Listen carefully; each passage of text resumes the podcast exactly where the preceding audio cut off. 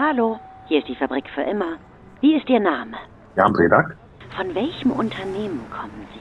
Ich komme von der Veganz Group AG. Und was führt Sie zu uns?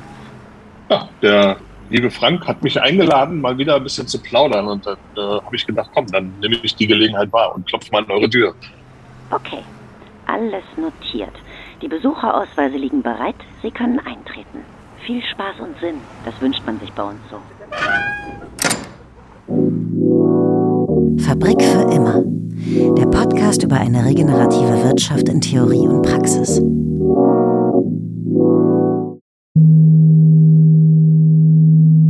Bevor es losgeht, möchte ich mit euch kurz innehalten.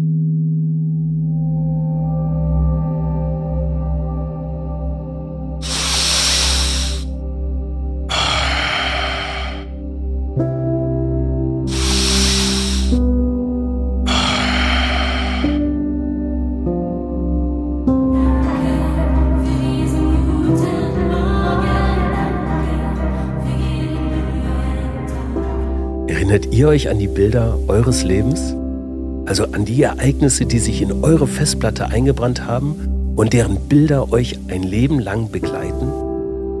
Ich hoffe, es sind gute Bilder, wie vielleicht die Geburt der eigenen Kinder, das erste Mal oder das Kennenlernen der Partnerin oder des Partners. Vielleicht aber auch Bilder einer Immobilie, einer Reise, eines leckeren Essens oder einer guten Freundschaft. Bilder einer Beförderung oder eines Rauswurfs, Bilder einer Unternehmensgründung oder vielleicht Bilder von einem Auftritt in den Tagesthemen? Kleiner Disclaimer. Aus lizenzrechtlichen Gründen haben wir die Tagesthemen vom 10. November 2021 nachgesprochen. Hier ist das erste deutsche Fernsehen mit den Tagesthemen.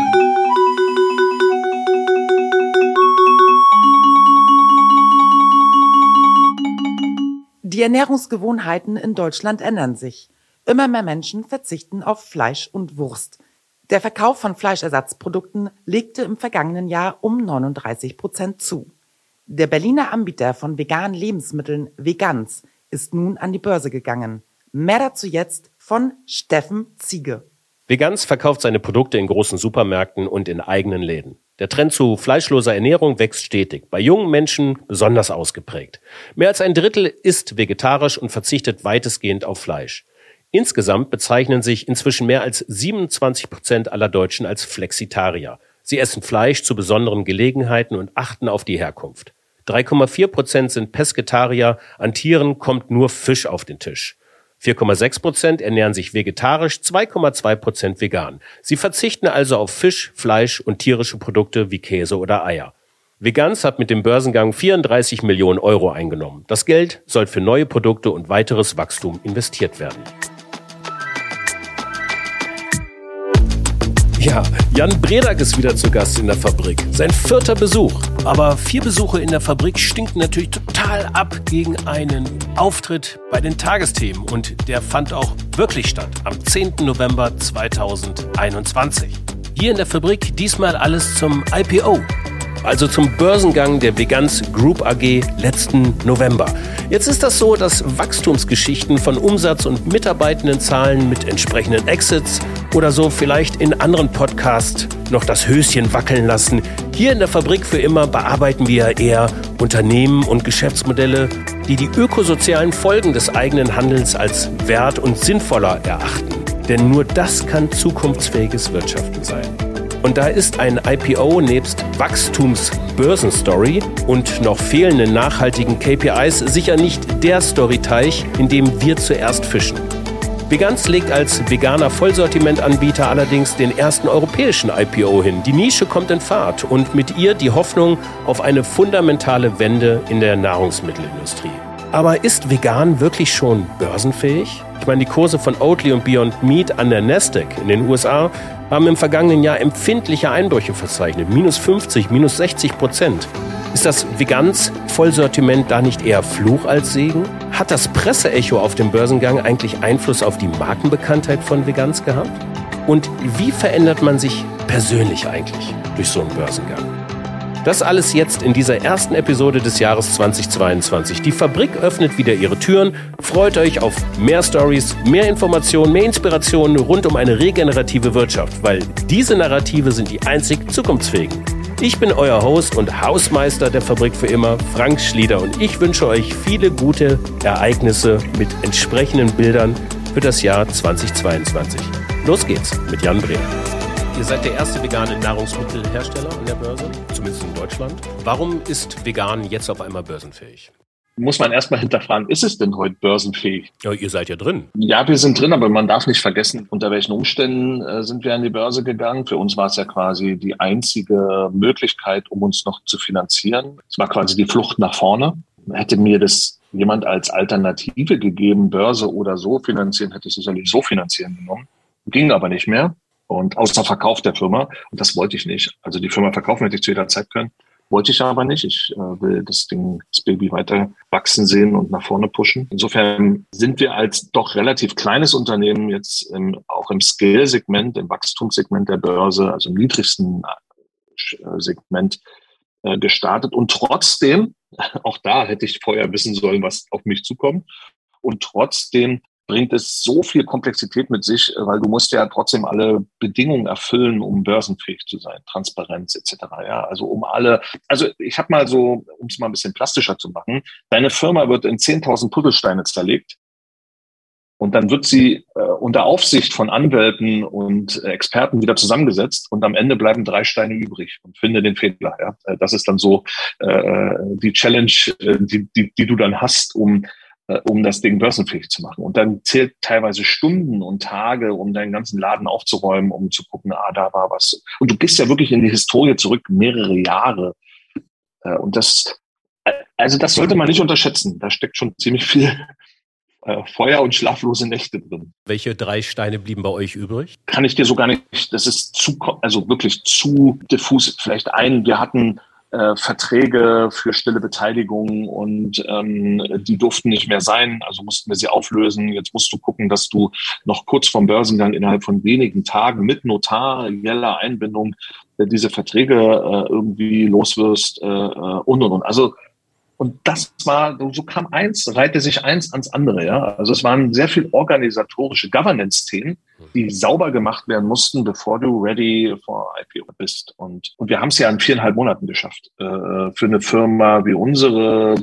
Also da haben viele auch außerhalb anerkennt äh, genickt. Und du darfst nicht vergessen, wir haben über 200 Investorengespräche geführt. Das kommt auch noch dazu. Äh, und da bin ich tatsächlich der Situation dankbar, dass wir vieles online machen konnten, weil hätte ich mir, ich kann mir gar nicht vorstellen, wie das hätte ablaufen sollen, wenn wir durch quer durch Europa geflogen wären, weil wir haben sehr viele Investoren aus, aus den Nordics, aus UK, aus äh, Net, äh, Niederlande, äh, äh, Frankreich etc. Ich hätte da überall hinfliegen müssen.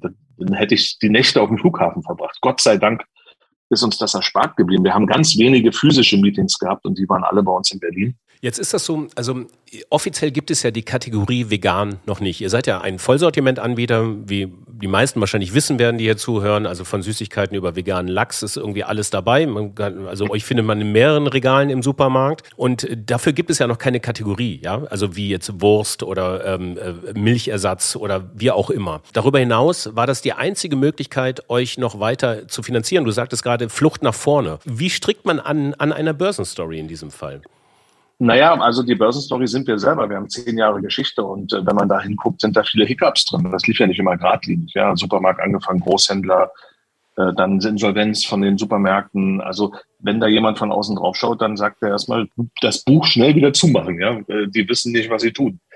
Ähm, wenn man die Geschichte aber richtig aufzäumt, dann sieht man, hey, äh, die haben ja was gestartet. Äh, die sind mit Wegbereiter. Die sind quasi Trendsetter. Ähm, die haben etwas mit ähm, geboren, gestaltet, was es so vorher noch nicht gab. Und ähm, um der Wahrheit die Ehre zu geben, das hast du richtig eingeführt, nach zehn Jahren, wo wir jetzt aktiv sind, gibt es das eigentlich immer noch nicht so richtig. Es gibt ein gewisses Verständnis und einen gewissen fruchtbaren Boden in der Gesellschaft, die sagen, okay, pflanzliche Produkte sind nicht so schlecht, wie sie es vielleicht noch vor fünf, sechs Jahren dachten, ja, dass sie krank machen oder irgendwelche Mangel mit sich bringen und so. Also diese Vorurteile haben sich schon weitestgehend abgebaut. Aber der große Hebel, dass jetzt alle oder viele, die Mehrheit sagen, ich gestalte jetzt mein, mein, äh, meine Gerichte, mein Essen, mein Lebensunterhalt weitestgehend pflanzlich. Da sind wir ja weit von weg. Ja? Also wir reden ja immer noch über Pipifax. Wir sind in einer Pionier, immer noch Pionierarbeit ähm, und sind dabei, das Bewusstsein zu schaffen, dass pflanzliche Ernährung eben mehr kann und massiven Einfluss hat auf, auf äh, Klima- und Umweltschutz. Und das sind ja die alles bestimmenden Themen, gerade in nicht nur in Deutschland, sondern auf der ganzen Welt.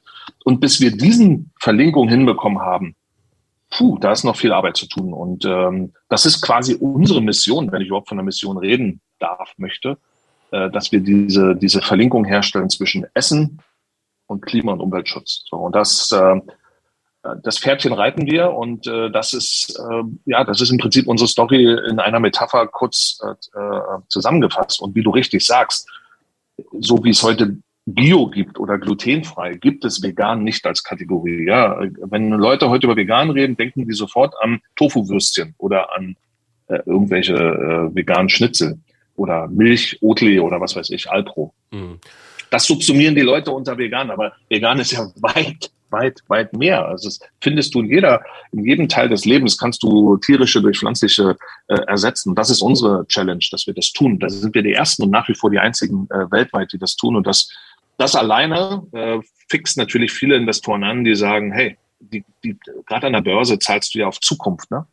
Äh, und wenn die sagen, hey, ich bin heute bei, an, an was beteiligt, was vielleicht in fünf oder zehn Jahren äh, richtig ähm, richtig zum Fliegen kommt, weil es einfach in der Gesellschaft überall angekommen äh, und verankert ist. Und das sind wir noch weit von weg. Welche, welche Kennzahlen habt ihr da aus, ausgegeben an die Investoren? Was ist das ähm, Marktwachstum? Also man wird ja kolportiert, irgendwie 2025 wird ja was von, glaube ich, 300 Milliarden Dollar weltweit.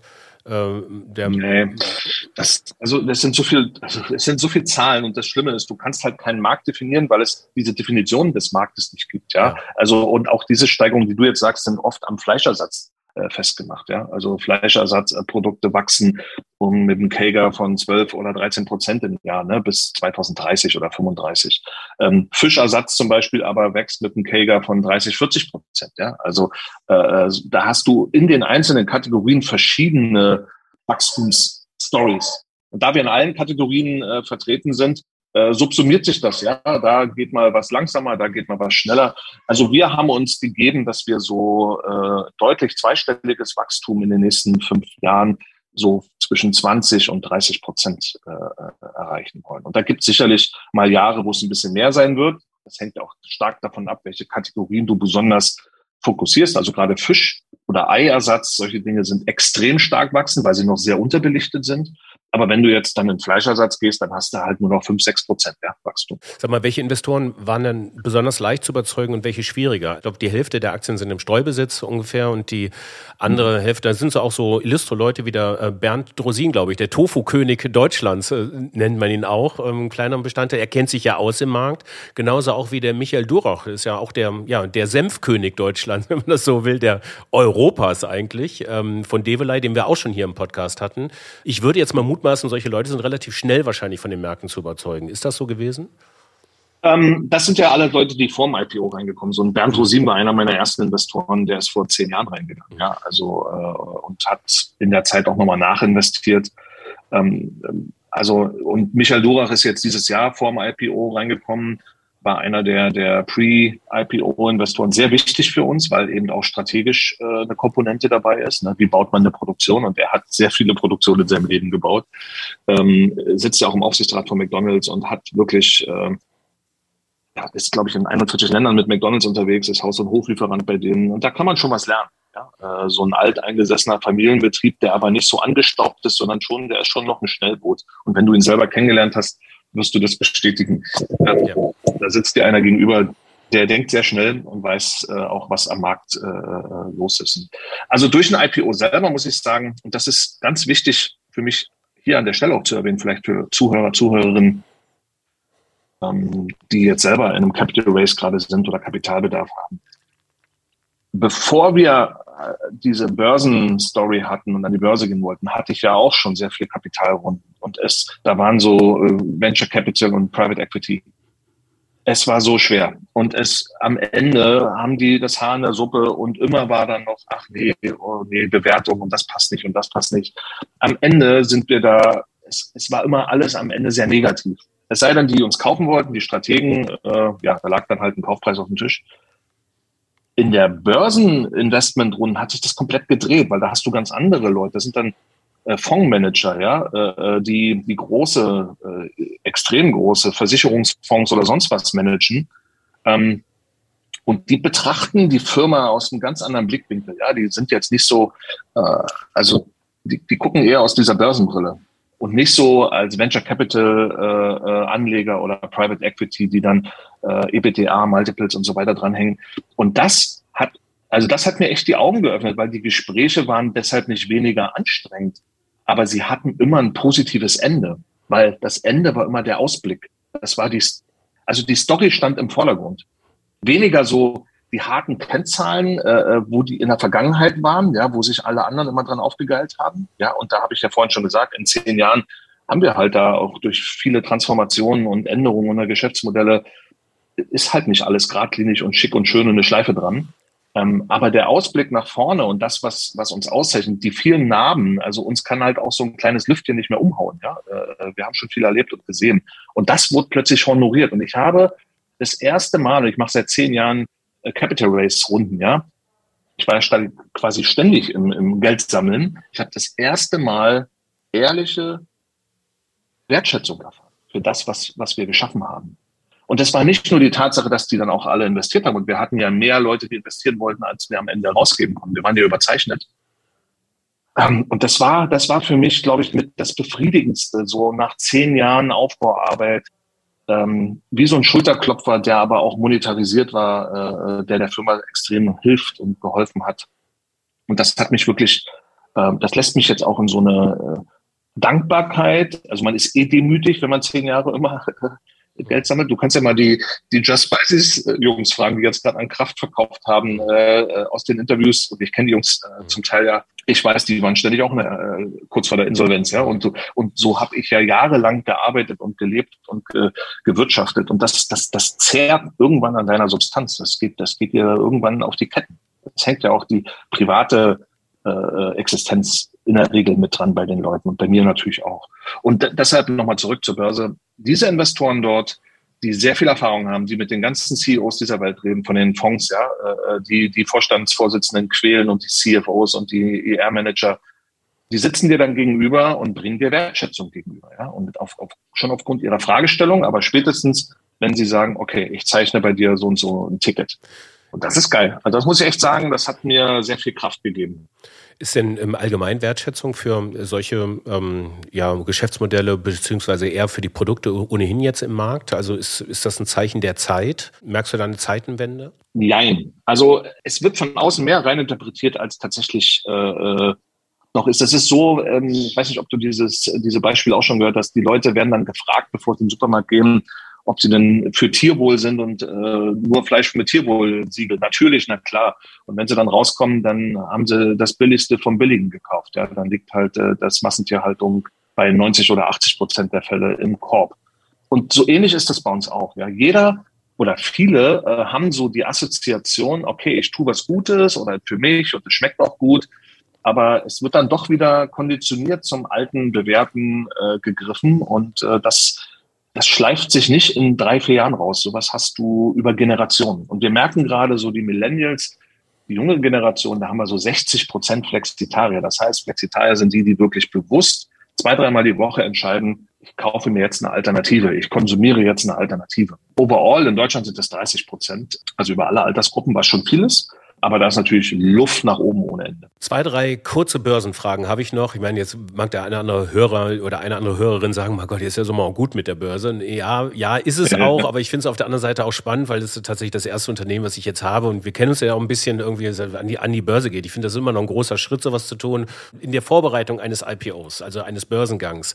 Ähm, mittlerweile ähm, kann man ja schon auch ohne Produkte an die Börse gehen. Das ist ja äh, ganz faszinierend, siehe Spec, so mhm. weiter.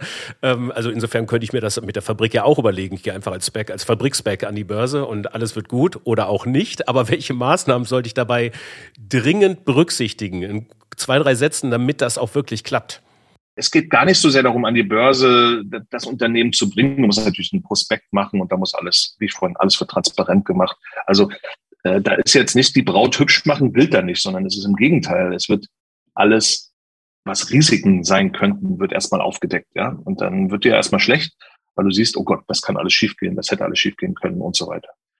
Das viel Interessantere ist, wo die Leute drauf gucken, ist, bist du ready für die Börse post-IPO? Das heißt, dann geht die Welt ja erst richtig los. Bist du in der Lage, deine dann sehr breite Anlegerschaft ähm, mit Informationen zu versorgen? Schaffst, hast du die, hast du überhaupt ein Kennzahlensystem? Hast du die Systeme überhaupt, äh, um diese Transparenz regelmäßig zu schaffen, zu reporten, deine Investoren bei Laune zu halten, ihnen Einblicke zu geben?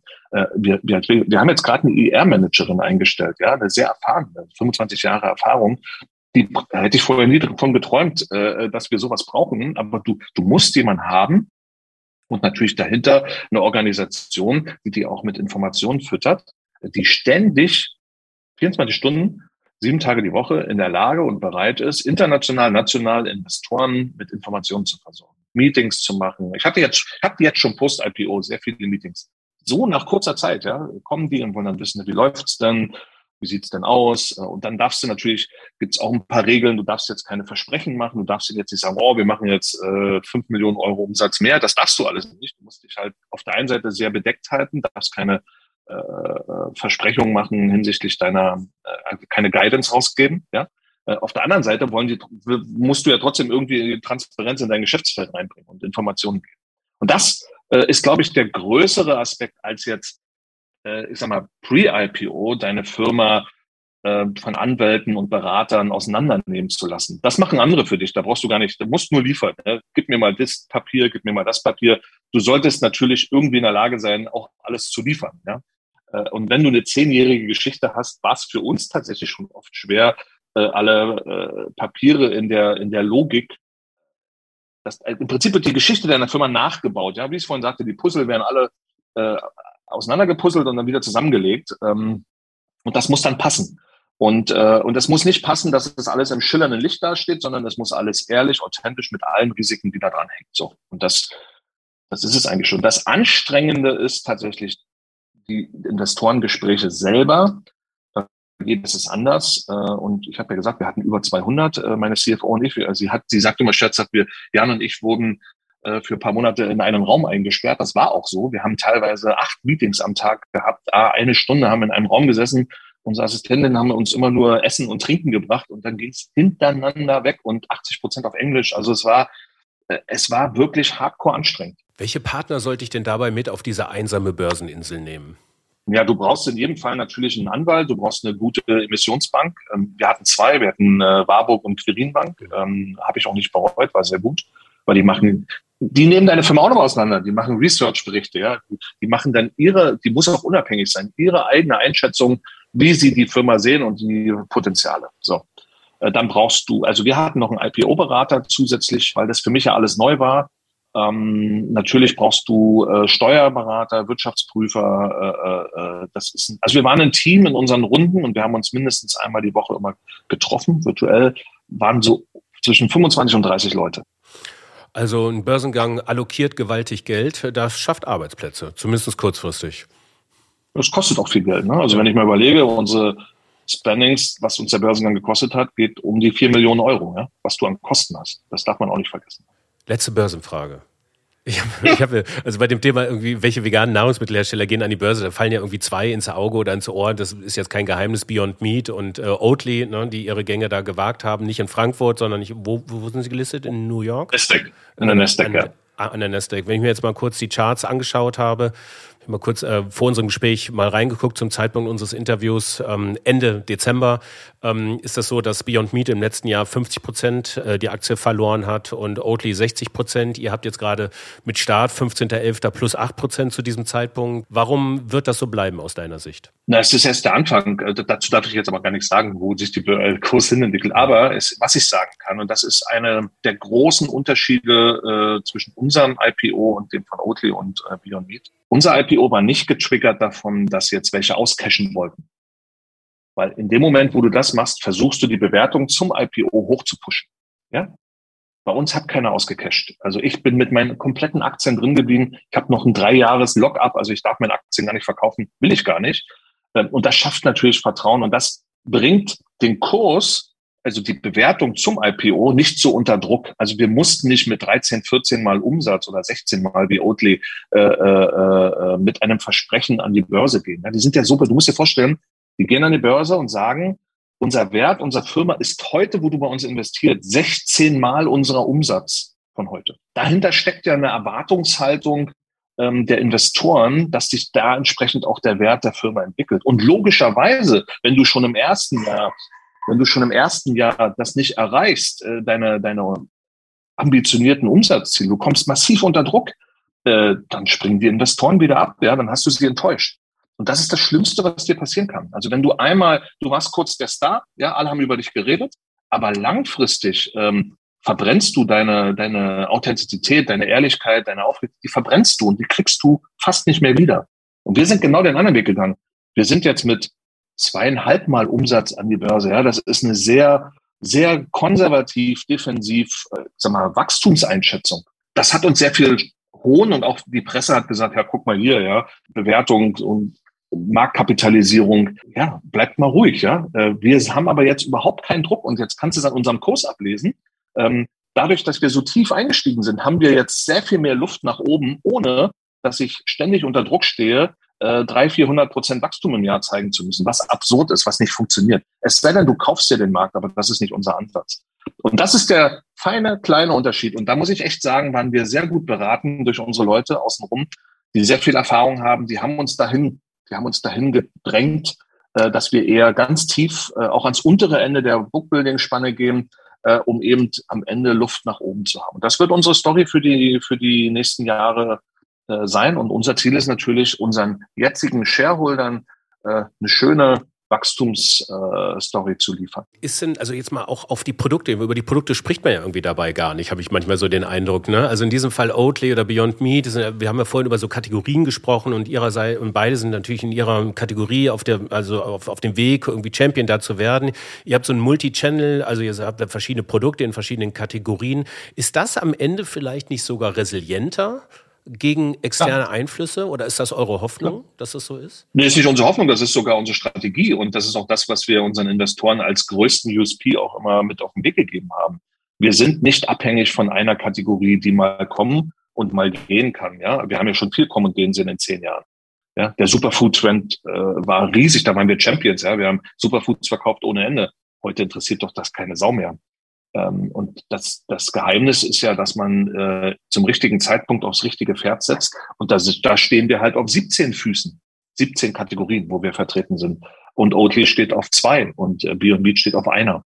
Und das kann schon gefährlich sein, auch durch Wettbewerb. Natürlich haben sie dadurch einen höheren Fokus und können mehr Geld in dieses eine Feld pumpen, aber sie sind halt auch anfälliger für alle Schwankungen, die es da gibt und müssen delivern, delivern, auch wenn mehr Wettbewerb jetzt da reinkommt.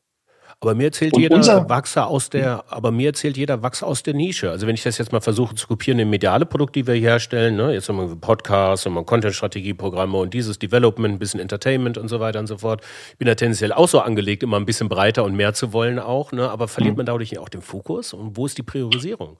Nee, unser Fokus ist eben genau, das ist genau der Unterschied. Uh, unser Fokus ist die Multikategorie. Das heißt, wir, was wir hier bauen, ist eine Plattform, das wissen die wenigsten ja. Ne? Wir bauen eine Plattform, aber unter einer Marke Veganz.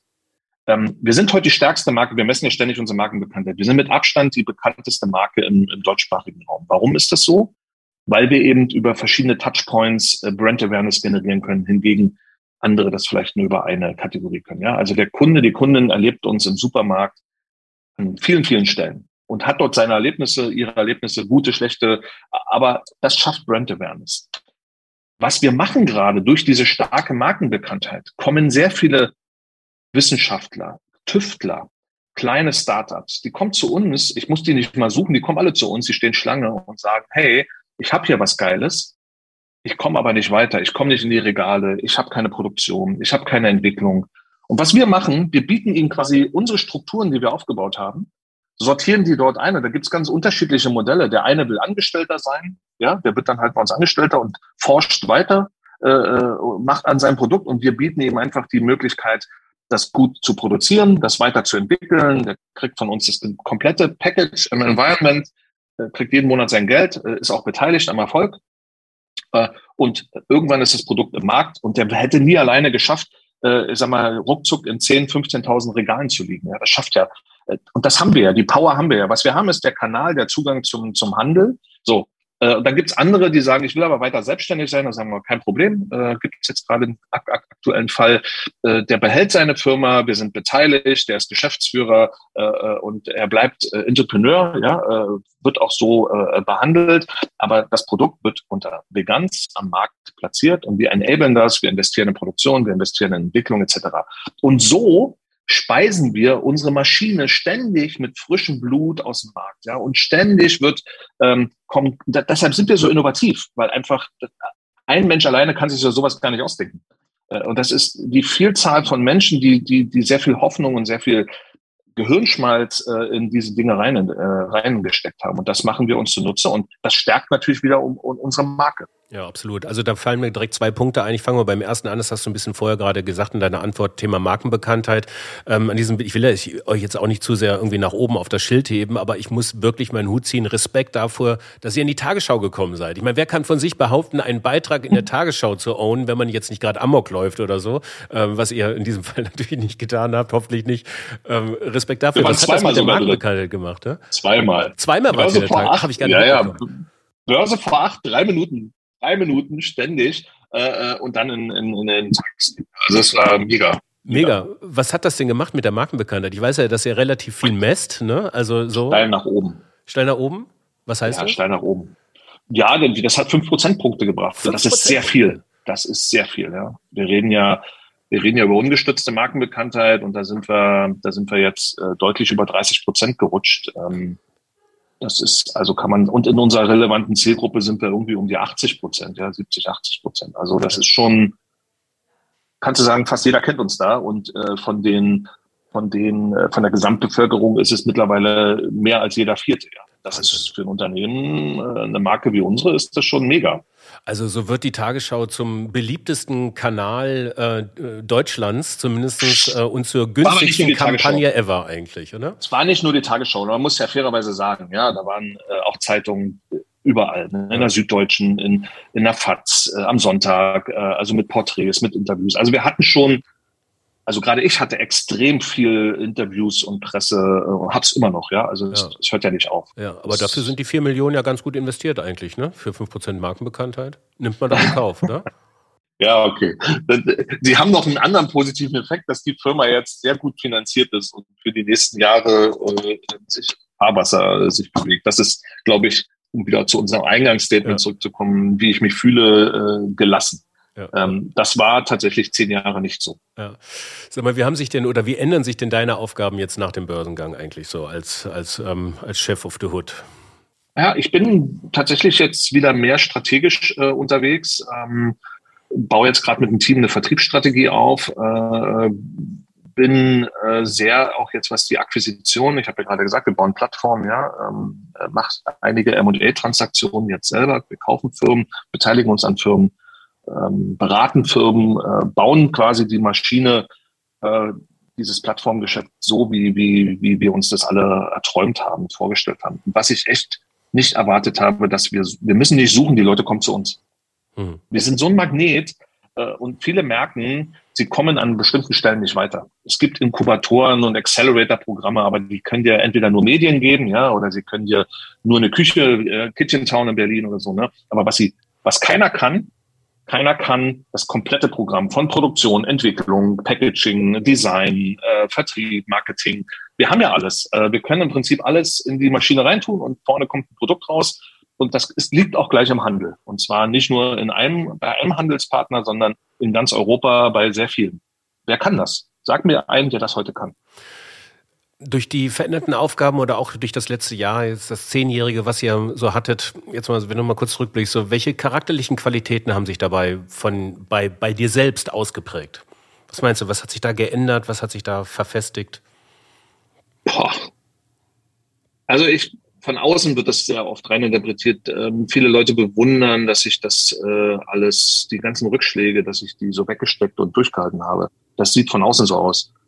Von innen war ich auch oft am Rande des Zusammenbruchs, ja, weil ich äh, was bei mir immer wichtig ist, wenn sich drei Türen schließen, habe ich den festen Glauben daran, äh, dass eine andere Tür wieder aufgeht, an die ich vielleicht noch gar nicht gedacht habe. Und einfach durch das, durch diese hart bei mir in mir verankerte Vision, da was zu bauen, was zu machen. Also wenn ich nur am Geld hängen würde, an Macht oder sonst was, wäre ich schon längst, hätte ich schon längst aufgegeben, weil das, das alleine reicht nicht, um so eine, um so einen Kampf zu, zu gewinnen. Du musst mehr dahinter haben, mehr Power, äh, äh, um so Rückschläge auch wegzustecken.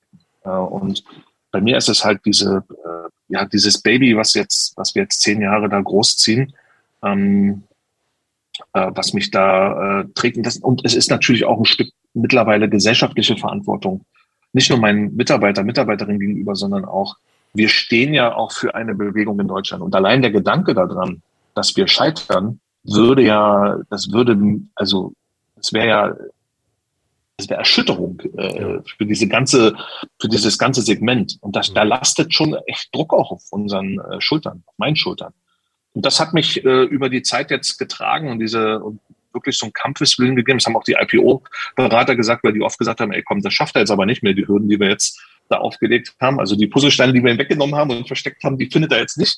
Und er hat sie gefunden. Manchmal nur tatsächlich einen Tag vor Ultimo äh, war dann doch alles fertig. Mit Hochanstrengungen, außerordentlichen Gesellschafterversammlungen, alles, was wir da machen mussten. Ja, dann geglaubt hat, dass wir das hinkriegen, weil 100 Prozent Zustimmung notwendig war und und und. Also wir haben alles hinbekommen und äh, ja, es ist so ein ungebrochener Kampfeswille, der aber auch über zehn Jahre ermüdet. Und das liegt vielleicht an meiner Zeit Triathlet, ja. Äh, man ist immer Einzelkämpfer, man setzt sich Ziele und Etappenziele und ich habe halt meine Ziele so definiert, äh, wo wir jetzt stehen. Und jetzt kommt man gerade in so eine Phase, wo ich sage, jetzt habe ich alles erreicht äh, und jetzt äh, werden neue Ziele gesetzt. Ist das jetzt so die Phase, wo du sagst, du bist mit dir selbst zufrieden? Absolut, ja. Mhm. ja. Und jetzt mit Blick auf das nächste Jahr? Also da ist es ja so, welche, sag mal so, welche drei Prinzipien hast du da für, für das Jahr 2022? Jetzt mal nicht Ziele, sondern welche, welche, welchen drei Prinzipien willst du da weiter folgen, wo du vorhin von Vision gesprochen hast? Naja, ich will auf alle Fälle weiter ähm, demütig bleiben. Demütig schließt bei mir ein, mit beiden Füßen auf dem Boden, wissen, wo wir herkommen nicht größenwahnsinnig, ja. Also ganz Bodenhaftung und unser Ziel dabei natürlich nicht aus den, aus den Augen verlieren. Sozial, der soziale Aspekt ist für mich extrem wichtig. Ähm, etwas zurückgeben, etwas leisten, mehr als das, was jetzt unsere Produkte leisten können, als Firma, für unsere Mitarbeiter, für unsere Mitarbeiter. Dort ein Environment schaffen, wo alle sagen, wow, das ist eine geile Company, hier will ich. Also es gibt nichts Geileres, hier will ich arbeiten haben wir heute schon den Fall. Also es ist oft bei vielen so, äh, dass viele echt ganz eng mit uns verwurzelt sind. Äh, langjährige Mitarbeiter, aber auch welche, die erst zwei, drei Jahre da sind, sagen, das ist einfach cool, hier zu arbeiten. Und das ist für mich ein hoher Anspruch, äh, das auf dem Level zu halten und weiterzuentwickeln. Das Wertesystem, die Kultur in der Firma. Ne? Was möchtest du denn für dich so unbedingt dazulernen? Ach, dazu lernen.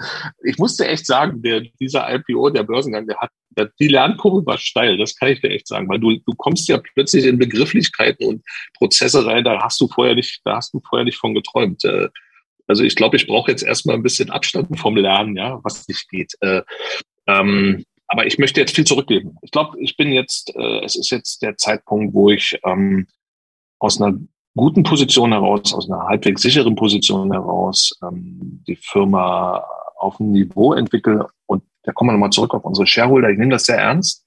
Alles, was ich in den Investoren-Meetings versprochen und besprochen habe, möchte ich auch mindestens erfüllen, wenn nicht übererfüllen. Das ist mein Anspruch. Ich möchte sie überraschen, positiv. Das, ähm, wenn man so rangeht, glaube ich, kann man fast nur gewinnen. Es ist was anderes. Kommen wir zurück zu Oatly oder Beyond Meat, die vorher sehr viel versprochen haben, was sie nie halten können äh, und immer ihren eigenen Ansprüchen hinterherrennen, äh, äh, das, das, wird, das wird abgestraft. Und da, genau das Gegenteil möchte ich tun. Wenn du jetzt weiter darüber nachdenkst, du willst ja übererfüllen, also wenn sich die Dinge weiterhin gut entwickeln, welche, welche Veränderungen wünschst du dir dabei? Also ich wünsche mir vor allen Dingen politisch äh, äh, mehr, mehr Dedication für das Thema Ernährung im Zusammenhang mit äh, Umweltschutz und Klimaschutz, weil der Hebel, und das, da spielt so viel rein. Man muss wissen, die Landwirtschaft ist der wichtigste, größte Industriezweig in Deutschland. Da, da ist eine große Lobby dahinter. Und trotz, und das, ich weiß, dass das schwer ist. Und ich möchte, ich möchte jetzt nicht in der Haut äh, von dem Özdemir stecken. Ja? Das ist, äh, das ist wirklich krasse gegen Windmühlen und ganz alte äh, äh verkrustete Strukturen. Aber an der Stelle anzusetzen, da wünsche ich mir wirklich massive, und die braucht es auch, diese Dynamik, die jetzt durch die neue Regierung gekommen ist. Ich weiß, dass sowas auch, auch wieder abflacht in der Zeit, ja, weil man sich dann reibt, aufreibt und irgendwie Kompromisse finden muss.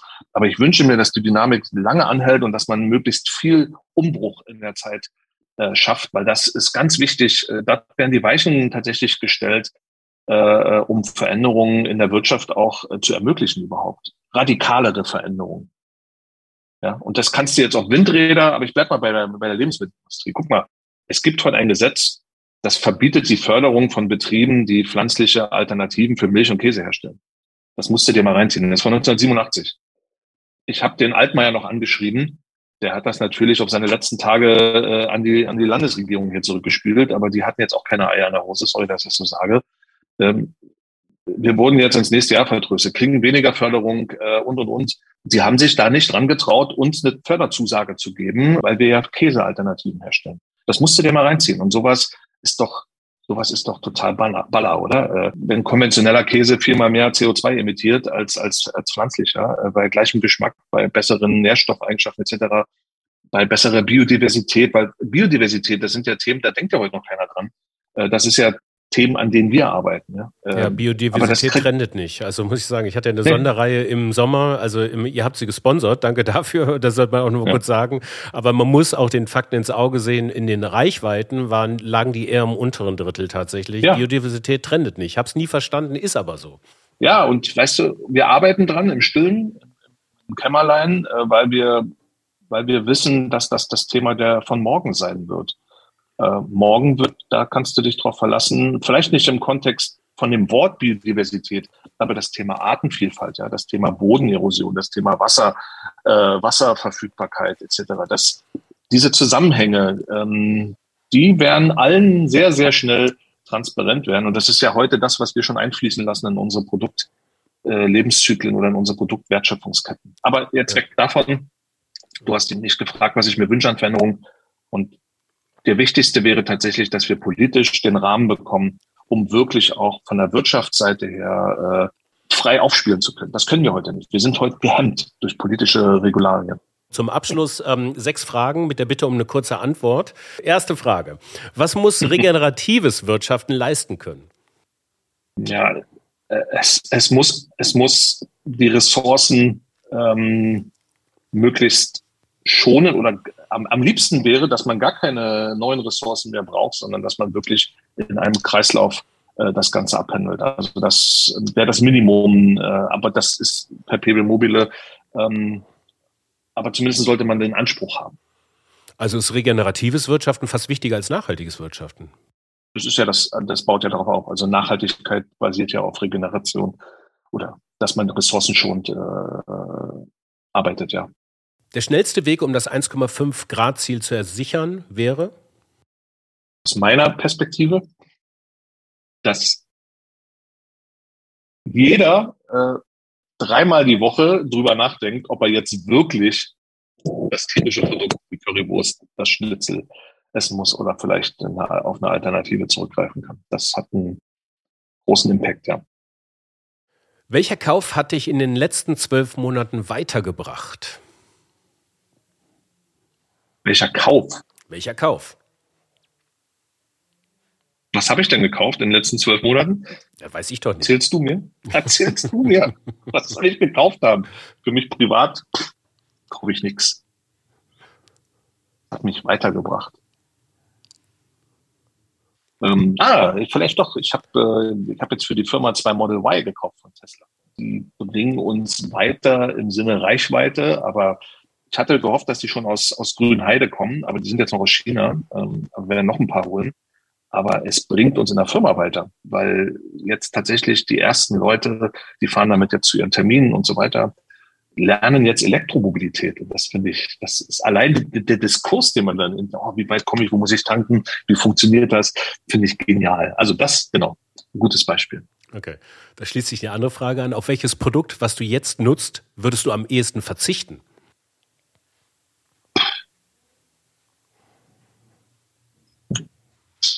Auf mein Auto verzichte ich nicht. ähm, was würde ich verzichten? Mein iPhone kann ich auch nicht verzichten. Jetzt mir fragen, ey, das zum Jahresanfang. Ich, ich, weiß es nicht. Ich weiß es wirklich nicht, auf was ich verzichte. Aber das nächste vielleicht. Wie viele Stunden am Tag nutzt du deine digitalen Geräte nicht? Gut, das wird bei mir sogar gemessen. Und am, am, am Ende der Woche wird mir gezeigt, Breda, guck mal wieder, äh, im Schnitt zwölf Stunden am Tag. Also äh, schön, dass ein digitales Gerät misst, wann du deine digitalen Geräte nicht nutzt. Na, sie messen, wann ich sie nutze äh, und daraus ergibt sich dann halt der Zeitraum, ja. wo ich sie nicht nutze. Der Umkehrschluss. Letzte Frage. Wobei hast du mehr gelernt? Durch Reflexion des eigenen Verhaltens oder durch Beobachtung anderer? Reflexion des, also ich glaube aus eigenen Erfahrungen mehr, ja.